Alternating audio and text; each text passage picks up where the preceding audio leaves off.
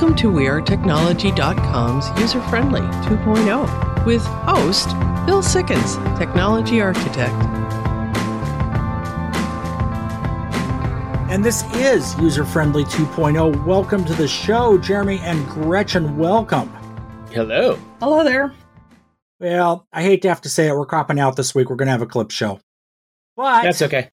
Labor Day weekend, we're all enjoying some time off, and we've actually gotten some great interviews. I remember trying to do this last year because we do about three, four of these a year over the holidays and uh, look back and recap things. And with COVID and everything that was going on, there wasn't a lot to repeat.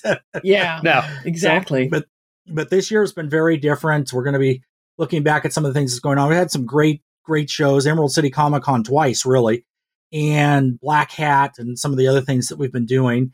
And in addition to that, I've had some great interviews. So we're going to be taking a look back at all of that and uh, seeing just some of the different things. And the way that we put these together, by the way, is it's the segments of the show that we get the most reaction from you, our audience. So questions, comments, love it, hate it, any of that kind of thing allows us to go back and take a look and say, hey, this was interesting. And then one of the things we're also going to be doing this fall is getting some of your questions answered. I haven't forgotten about them and we aren't ignoring them. We're just compiling them. We're going to have a couple of the guests coming back on the show to answer what you've been sending in. Uh, Steve's interviews, there's a number of other questions. He picked up on some of them for himself personally earlier in the year, but we've got some that are specific to his guests. And Chaz is going to be back on. There's a couple of people that are very interested in cybersecurity, which he's an expert on. And some other things like that. So, you know, that's going to be that's going to be kind of cool. And we've got all that coming up. So, you know, Labor Day is kind of the marker into the fall. Football season starts, the weather starts changing hopefully School. pretty soon. Yep, all of that kind of mm-hmm. thing. And it's just it's a fun time of year, my favorite time of year. So, send us your questions and comments, one user friendly on Facebook and Twitter, and here we go to the clip show. Welcome back. This is User Friendly 2.0. Send us your questions, send us your comments. One user friendly on social media, theanswerportland.com online.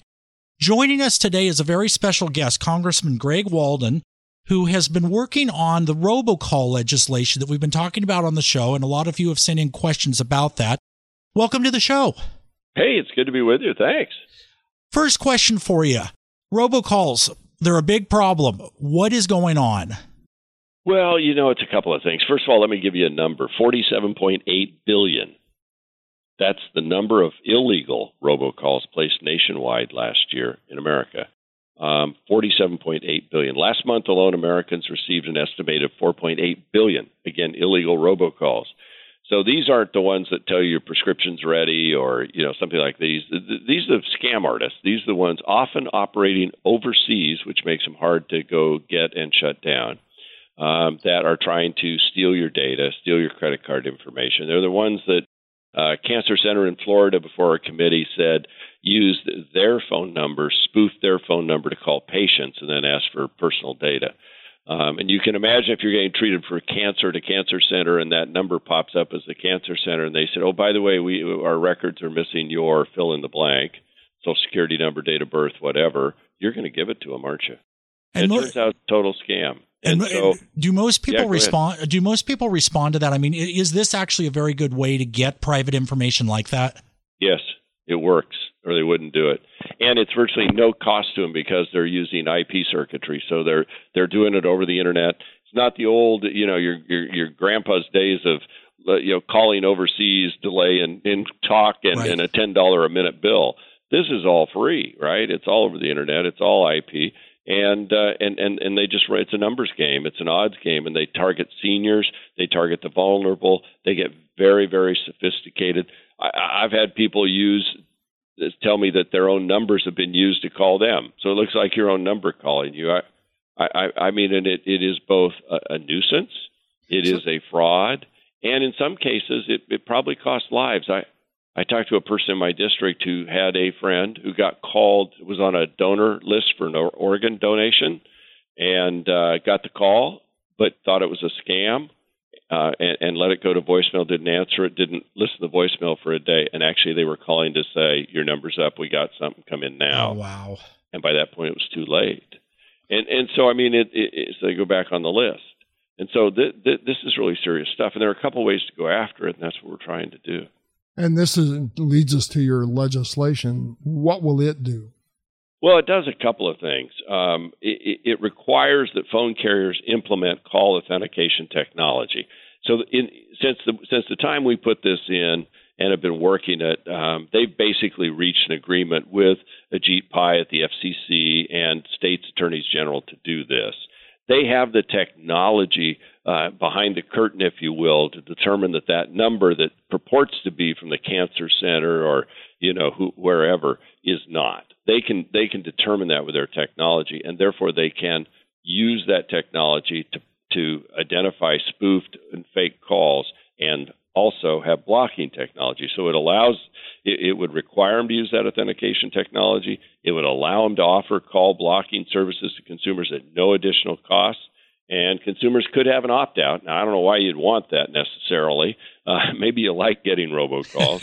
um, it, it, would empower the Federal Communications Commission and law enforcement to enforce the law and quickly go after these scammers.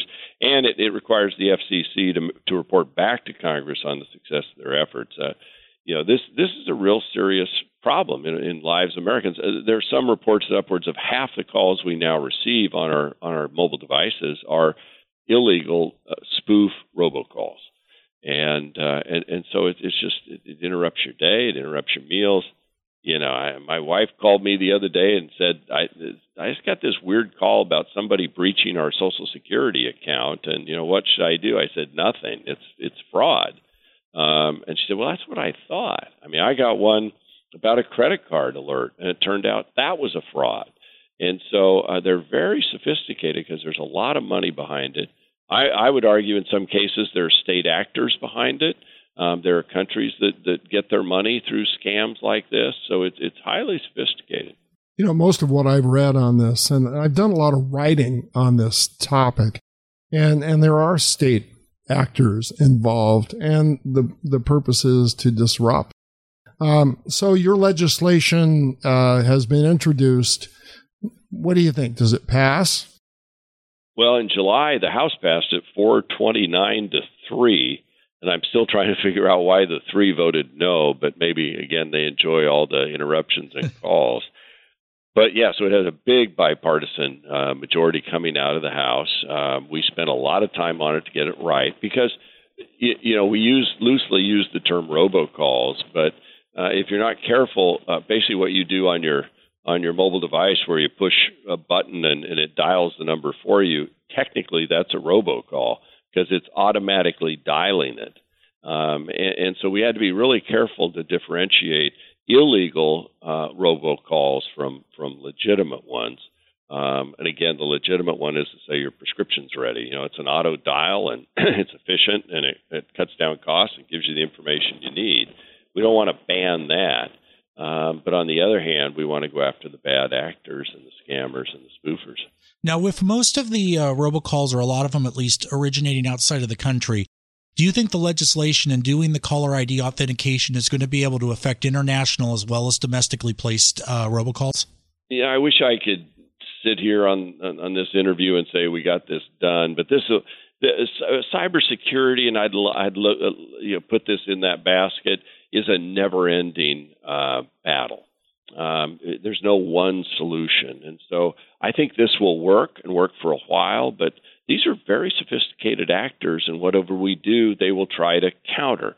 And so what we need to do is not get too focused on the specific uh, uh, solution to today's problem, but instead basically say use whatever the latest technology is to stop the latest threat and, and not not tie the hands of the companies to uh, uh, to a certain technology or a certain procedure or a certain requirement. But basically, use your technology, block these calls, and go ahead. I I, I mean, I met with the CEO of AT and T. I've I've talked to the CEO of Sprint. They are ready to go. Um, they want to make sure that that that Congress is behind them when they do it because you know, Bill, you, you can imagine um, if they're blocking these, somebody's probably going to make a mistake somewhere and block a call that should have probably gone through, right? And and so I mean there, that'll happen, I think, and and we got to make sure when it does that we don't all lose our minds because meanwhile there are 47.8 billion calls a year that shouldn't happen. Right, absolutely. And that's you know, and that's the whole thing trying to figure that out. We're going to have to go to a quick break here and then we'll come right back and talk about this a little bit more. Congressman, thank you. We'll be right back. This is User Friendly 2.0.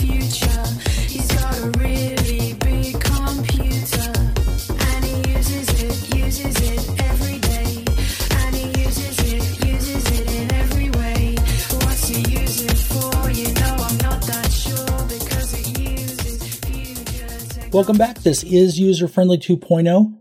Joining us now, Steve Mailer with his guest, Denise Bridges. Well, thank you as always, Bill, Jeremy, and Gretchen. I am speaking today with a friend who I've literally known for decades, and I've known her, and she's always been drawn to music. She has a lovely voice, and she is the leader of a wonderful band called Child of Mercy.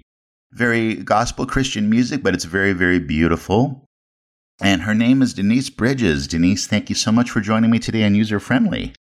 Well, thank you. I'm excited to be here. Well, um, I, it's been a long time since we've spoken, but um, it, it sounds like you're doing really, really well and you're keeping very, very busy, which is great. Tell us a little bit about Child of Mercy. Yeah, well, this whole name came about um, probably back in 2003 or four. Um, you know, it's kind of goes along with my story. I've been through a lot of stuff. I've made bad choices in my life. Um, there's some trauma. And, you know, after just going through everything, um, I just felt like I was a child of mercy in God's eyes, you know? Um, so he's the one God really inspired me with that name, Child of Mercy. And um, a few years later, 2006, is when um, I started just you know, recording, working with other people, and uh, you know, getting an e- our first EP out. Okay. Now, I mean, what my remembrance of you is that you were always involved in singing. You were always involved in music. Did that start with the church, like choirs or gospel music? Yeah, you know, it's funny that I did in high school, I sang in the choir um, but never really sang solo or never really thought I could sing. Um, and mm-hmm. then pursued like a professional modeling career and got all caught up with that. Mm-hmm. Kind of fell into some. I think I remember know, that. Yeah, eating disorder mm-hmm. and drugs and whatnot. Yeah, kind of took a wrong path. Um, but then after I, you know, surrendered and came back to God because I was raised in the church, um, that's when kind of God revealed to me that, hey, I want to give you this gift of singing yeah. and you know and kind of close the door to modeling and open the door to you know kind of glorifying god instead of myself right what yeah that's when that yeah. all happened okay. so yeah now how long is child of mercy uh, so you was it you said 2006 that's when it really started as okay. far as playing out and okay. recording mm-hmm. okay and how how many performers do you have in the group with you well, it's varied over the years. Um, you know, there was like, I think there was five of us when we first started. There's usually always about five or six of us. Um, but it's changed over the years according to, you know, the availability of band sure. members. Yeah. But, you know, they each stayed at least five, maybe more years each, but it kind of evolved over okay. time depending on, you know, people's lives and what was going on. Now, your your husband is one of your members, yes? Yes, he's the bass player. Nice. Okay. Yeah, and yeah. Okay, and what you do, the music that you create, it's original music. Yes, it's original okay. music that I write. That you write. So you do most of the writing? Yes, I do. I have worked um, with my guitar player. Um, yeah, and he's maybe written part of the music or whatnot, but yeah, for the most part, I do all the lyrics and music. And when you uh, when you're doing writing, what is your source? What is your inspiration for what you create?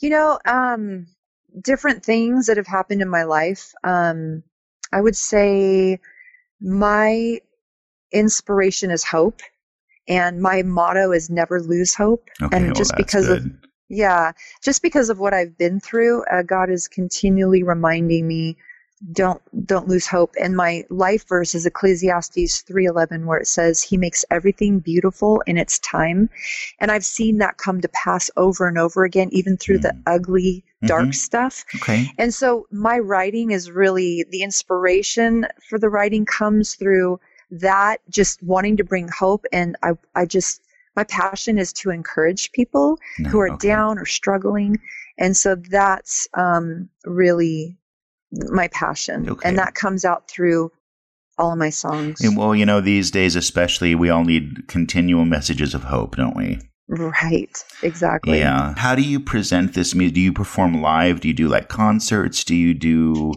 uh, church services? How do people experience your music live? Yeah, so we do concerts, we've done festivals, I've done conferences. Um, I go to celebrate recoveries. Oh, wow. I have a real heart for them. Um, and so, yeah, we play out. We've been playing out since 2006. We used to go on tour, you know, wow. and just, you know, yeah. I mean, not a world tour, okay. but you know, like because you are from the Bay Area. You're you're in the Bay Area. Right. So uh, in the Bay Area, then we go SoCal, NorCal. I've been to Arizona. Oh wow. Okay. You know, just we've been to different places, um, depending on where God opens the door is okay. really how I look at it. So now, in terms of your music library, a lot of CD releases. How do people get to your music? Yeah. So lately, we've been releasing um, singles, and okay. so you know, if you just look up Child of Mercy on Apple uh, Music, um, Amazon, nice. it's on all the platforms. So okay. if you were to just look up Child of Mercy, that would come up. Mm-hmm. Um, but yeah, it's pretty easy to find us. What would you say the biggest venue you've ever performed in front of was? Oh boy. Hmm. Sorry, I had to Trying ask to you. Think. No, that's all. It's all good. um, probably either Spirit West Coast or Joshua Fest. Okay. Um, I'm trying to think of how many people go to that, but there was thousands. Yes, it sounds like it would be thousands. Yeah, so that's those are probably the two biggest venues um, that I can recall at this time. Okay. We, we do a lot of smaller venues as well, like you know we've done college ministry or oh, recovery good. groups and honestly i'll be honest with you i do like the smaller venues, but mm-hmm. I also like, you know, like a church, a big church that's packed full. We just did a concert last year, um, right before COVID hit, mm-hmm. and it was it was wonderful. It was so much energy, and wow. I loved it. I missed that. yeah. well, I mean, I'm yeah. I'm sure it's coming around again. Are, are things opening up that way? Yeah, they're starting to slowly. slowly, yeah. It's kind of hard to to sing and express these wonderful message of messages of hope through a mask. Oh, exactly. and so, yeah, we I've been doing Zoom. Um, oh, wow. You know, type of things too. So that's been going on during this whole shutdown as yeah. well. So haven't ever. I didn't stop. You know, we oh, just kept going. yeah. yeah. Yeah. Well, you know, it's been fun catching up with you and I think it's remarkable what you do. And I love that the the energy behind what you do is about hope and forgiveness and rebuilding because mm. that's I don't know. These these days that's just so very important. Well, it's Child of Mercy and they're available on a multitude of delivery music platforms, so check them out. And Denise Bridges, again, I thank you so much for catching up with me here on User Friendly. Talk to you again soon in the future, I hope. Okay, sounds good, Steve. Thanks. No. Okay, Bill, Jeremy, and Gretchen, guys, take it away. Steve, thank you. We'll be back after the break.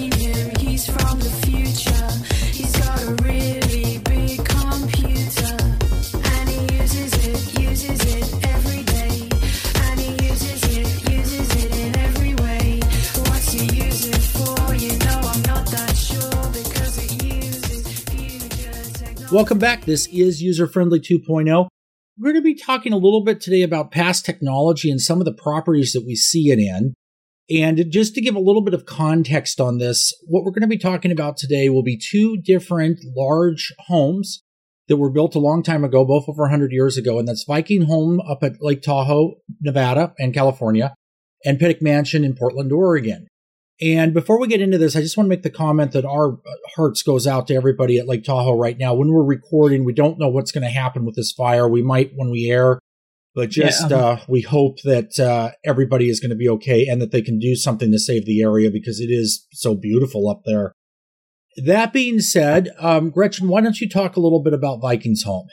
Well, Vikingsholm is in Emerald Bay, and Emerald Bay itself is a jewel. Uh, there's a little island in the center with mm-hmm. a little tea house that was also built by um, uh, the lady that had Vikingsholm um, built. Mrs. Mrs. Lora Knight. Yeah, and the the house is gorgeous, and it it really reminds me of the house that we just recently visited in um, Portland. Is that where is is Pittock Mansion in Portland? Pittock Mansion is in Portland. It's in Portland Hills. Okay, anyways, and so it, it made me think about how beautiful Vikingsholm was. The, the, there's a lot of effort that's gone into building these places. The, the woodwork, the, the tile, the, um, the stonework, the furniture, everything. There, there's so much character that's put into these homes and it really reflects the era and the people that owned them. And then there's the technology that has been added. And one of the features that you happened to point out to me at Pittock Mansion was um, the showers. Tell me, yes. you you I didn't quite understand completely how that thing worked, but it looked pretty crazy, but kind of cool at the same time. Yeah, so I thought I was really ahead of the game here, getting a rain shower head. And that's uh-huh. one of these uh-huh. shower heads that goes over and is like rain, you know, kind of at least mm-hmm. the idea uh-huh. of it. And uh, here we see this uh, 1914 version of it that's actually quite better. And now, one thing about Pittock Mansion is they did build with the latest technology.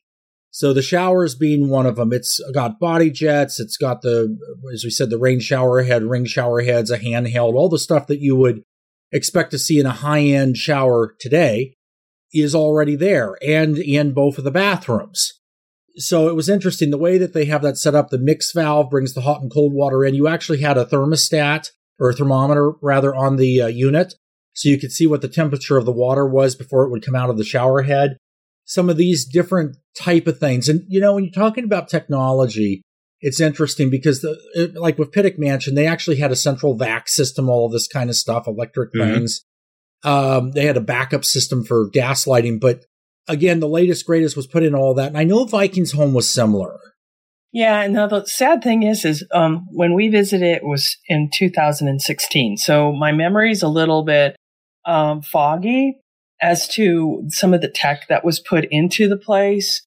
But um, yeah, they did go through a lot of trouble to set up things, and they even planned where the house is located because of, of avalanche dangers. Right. And see, really all that went, went into through- it. One of the things I remember about Vikingsholm, as far as tech goes, that we're using now was the roof gardens, where there was hmm. actually grass growing on the roof to act as an yeah. insulation, you know, and make it a make it a green property in many ways. Of course, it wasn't called that at the time. It was just because it was better on energy. But it serves the same purpose, and it's the same idea, kind of a you know concept of what is old is is new again. Mm-hmm. And uh, well, it seems like things done in the old days were not bad. They were good ideas. Yeah. So you know, it's kind of sad to see things be tossed aside just because it's it's old. Well, just because it's old doesn't mean bad. Yep. you know, it's interesting. Now, these bigger houses, of course, cost a lot of money to maintain, and in both cases, they're run as a park. And mm-hmm. Vikingsholm was given to the state or bought by the state, however they did it in 1953. Pittock Mansion in 1964. So a very similar time frame as well, as far as all of that goes. In both cases, the original families were gone and they had gotten abandoned or started to get uh, non-maintained. And, and I think they were both saved by groups, yes. groups that cared about the local history. And I know uh, some of the fun stuff too up at Vikingsholm is that there's a water thing that you can go out to. There's an island next to it and all that stuff, and some different things like that. And you know, it just uh, both of them are worth seeing. There's online versions of it. I know Pittock Mansion has a virtual reality thing that you can look at to see everything that's in there. Check it out. This is User Friendly 2.0. We'll be back after the break.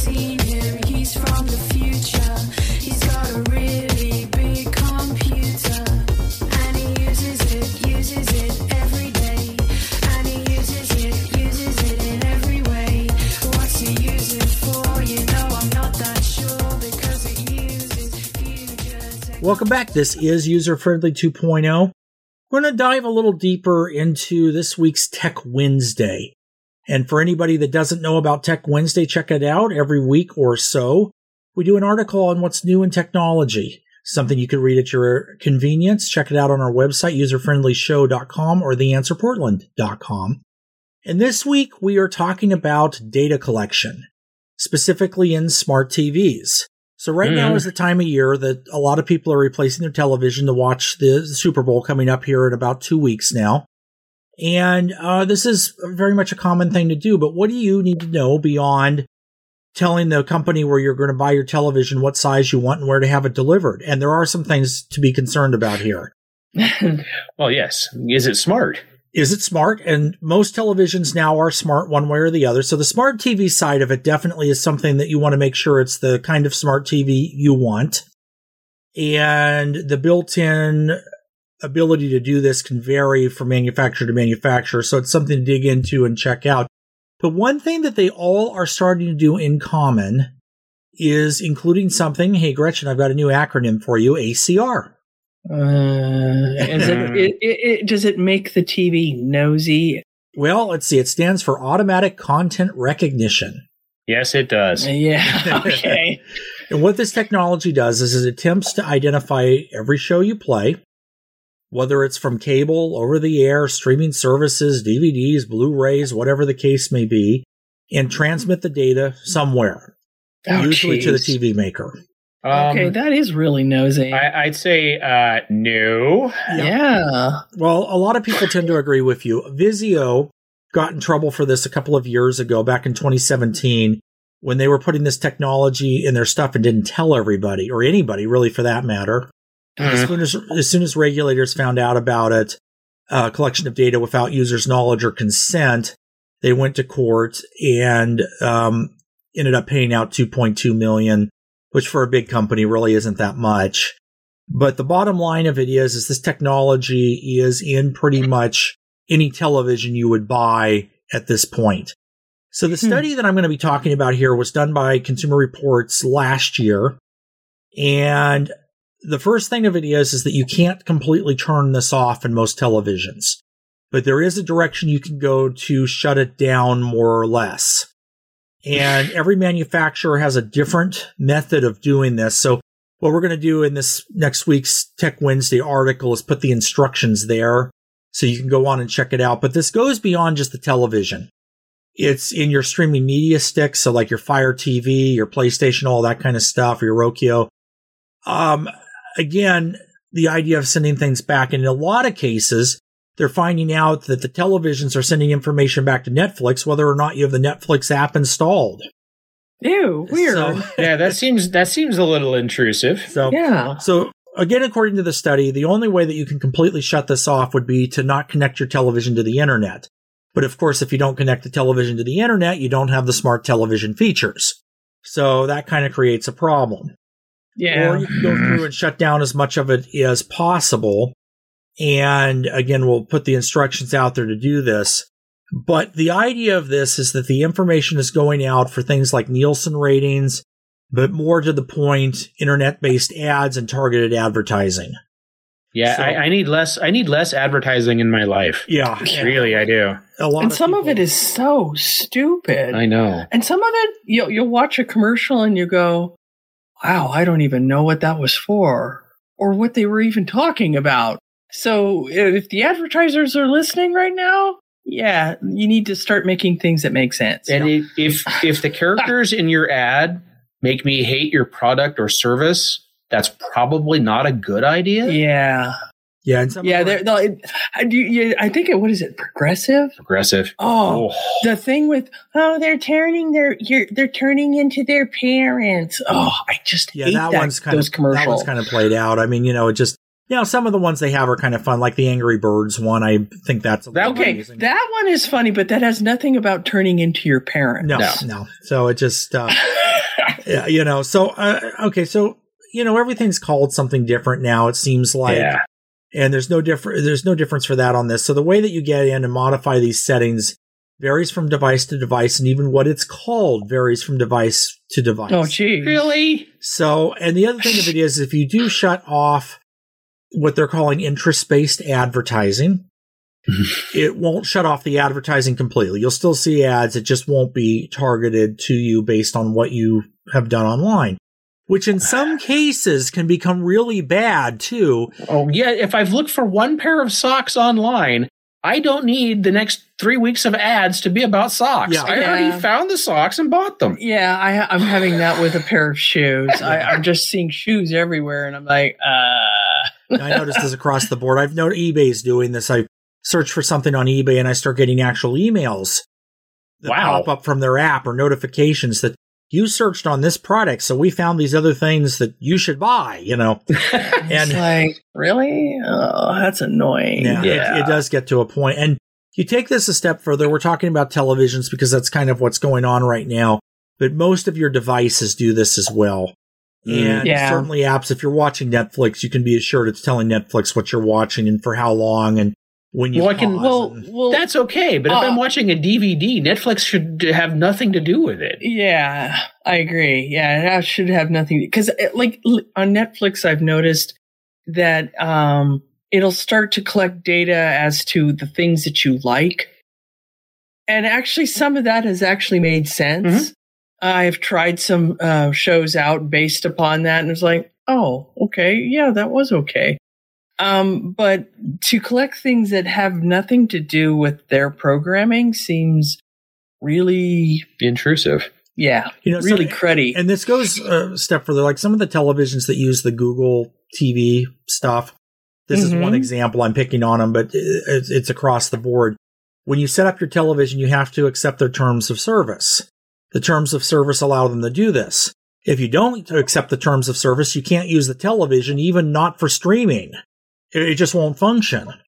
So you hmm, can't. That's even not opt out of it. cool. So, but again, check out Tech Wednesday. We're going to put the instructions out there so that you can at least opt out of some of this, not all of it, as long as along with some new, more details on this. And send us your questions. Please feel free. This is User Friendly 2.0. We'll be back after the break.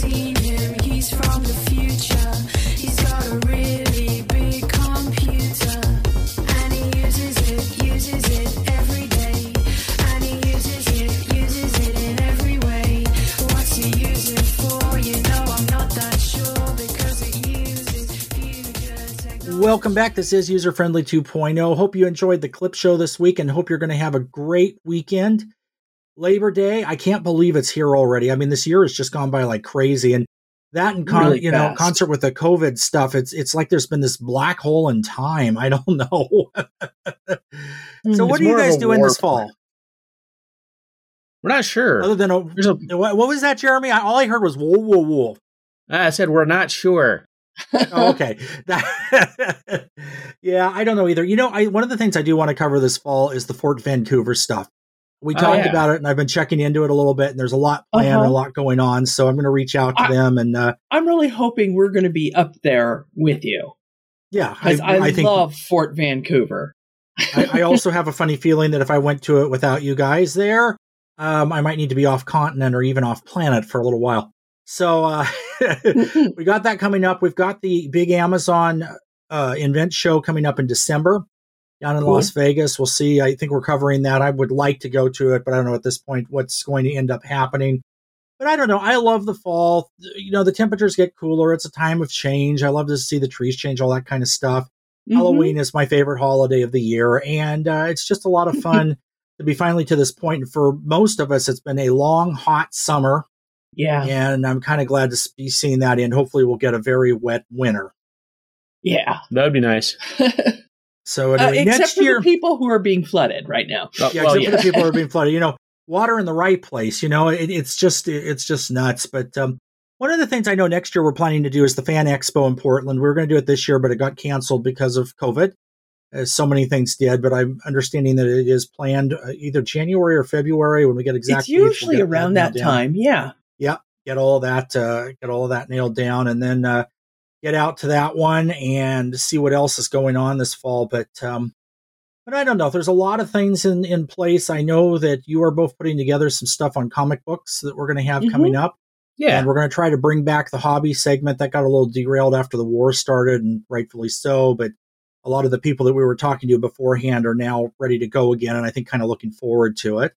So we're going to have that coming up this fall. And going from there, we're also looking at finally relaunching our website. We've been talking about that all summer, and it's almost ready to go, plus a user friendly app. Be able to submit your stories and do a number of other things. So that's going to be a fun little project to work on as well.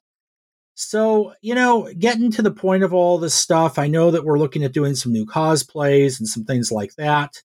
And um, I'm thinking about some stuff myself, which we'll see if it works out. Looking at possibly getting a large 3D printer that would help with some of that. So That'd be cool. yeah, we'll see what we get Mhm. to play with and what we get to look at and and and deal with there. So you know, onward and upward, as they say. Exactly. So next week we next week we've got another good new show for you. Got some stuff coming up there that I think you're going to enjoy. And until then, this is user friendly 2.0, keeping you safe on the cutting edge. User Friendly 2.0, copyright 2014 to 2022. User Friendly Media Group Inc. All rights reserved.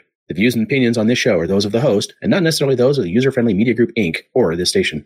Music licensed by BMI. Hosting provided by WeareTechnology.com. Podcast available at userfriendlynation.com, theanswerportland.com, or anywhere you listen to podcasts.